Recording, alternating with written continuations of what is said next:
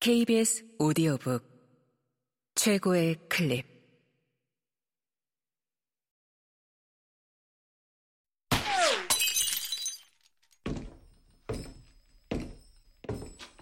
KBS 오디오북. 다따의 목격. 화성의 플레이볼. 최상희 지음 성우 나인의 일금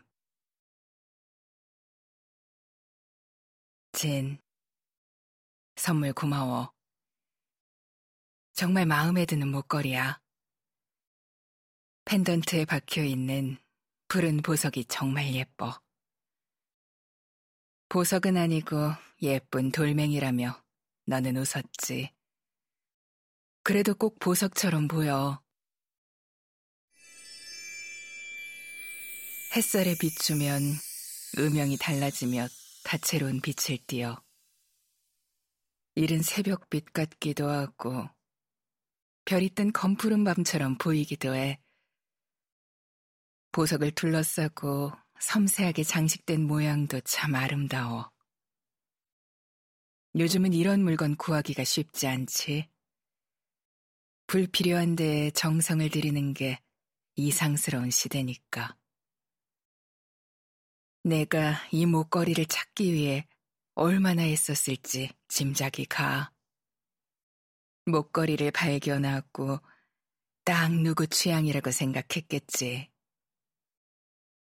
그래, 오래된 물건이라면 나는 사적을 못 쓰지. 정말 고맙다. 아, 그건 이미 말했던가? 진, 내가 어제 물었지. 케이크 위에 촛불을 불며 무슨 소원을 빌었냐고. 그래, 부디 소원이니 내년 내 생일에는 초 개수를 좀 줄여다오. 오늘 내일하는 늙은이에게 배가 아흔다섯 개의 초라니 불 끄다 죽게 할 셈이냐? 물론 농담이다. 아직 내 폐는 튼튼해. 교체한 지 얼마 안 됐으니까. 오히려 젊었을 때보다 폐활량이 더 좋아진 것 같아. 그래도 늙거나 수명이 다한 장기들을 기계로 대체하는 게 난 여전히 마뜩잖다. 여분의 삶을 어떻게 살아야 할지 잘 모르겠거든. 그건 주어진 삶에 대해서도 마찬가지였지. 늙은이에게 소원이랄 게 뭐 있겠니? 그저 고통 없이 편히 죽는 것 하나 바랄 뿐이지. 그것도 굳이 소원할 필요 없겠지. 내 몸속 인공심장의 스위치만 내리면 제깍 숨을 멈출 테니까. 진, 너는 상상도 못하겠지만 죽음을 자연의 섭리에 맡길 때가 있었어. 짧거나 긴 차이는 있어도 죽음까지는 겹겹이 고통의 순간이 있었지.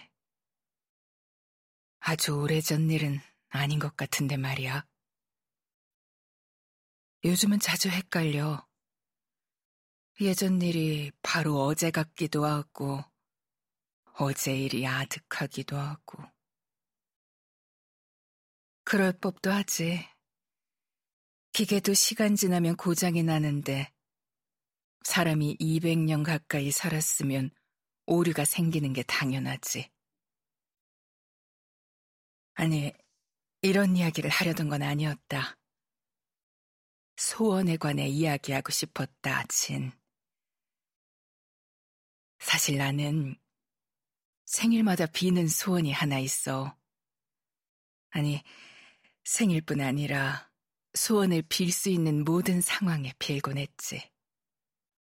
성당과 교회와 절에 갈 때마다 빌었지. 진, 너는 이해하지 못하겠지만, 그런 곳들이 과거에는 소원을 비는 장소로 쓰였어. 지은 죄를 용서받고 구원되기를 소원하고 가족의 안녕과 복을 빌곤 했어. 심지어 산이나 강가에 돌 무더기를 쌓고 빌기도 했지. 소원을 빌면 진짜 이루어지는지 알 수 없지만 빌지 않는 것보다는 마음이 놓였지. 최소한 뭔가는 했으니까. 나는 뭔가 빌 수 있는 순간마다 역시 소원을 빌었어.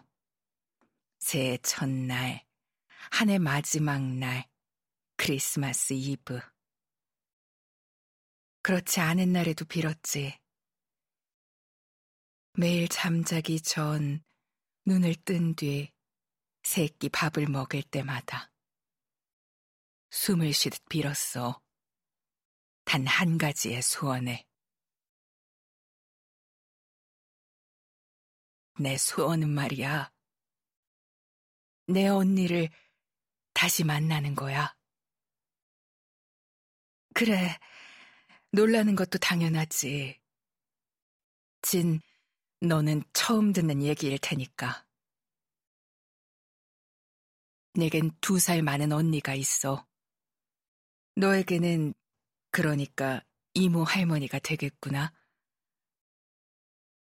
너는 왜 한 번도 이모 할머니를 만나지 못했는지, 심지어 이모 할머니가 있다는 것조차 몰랐는지 의아해하겠지. 거기에는 조금 복잡한 사정이 있어. 진, 혹시 화성이라고 들어본 적 있니? 화성은 태양계에 있는 행성이야. 금성 다음으로 지구와 가까이 있는 별이지. 진, 너의 표정이 어떨지 짐작돼. 도무지 믿을 수 없다는 표정이겠지. 그래, 언급하는 것조차 금지된 곳, 완전히 지워져서 없어진 곳. 너희 세대는 들어본 적조차 없는 곳. 그곳이 바로 화성이지. 하지만 화성은 여전히 우리 머리 위에 있단다. 저 멀리 우주에서 태양 주위를 돌며 이따금 지구와 마주치며 그곳 화성에 내 언니가 있어. 17살의 언니는 야구복을 입고 활짝 웃으며 우주선에 올랐지.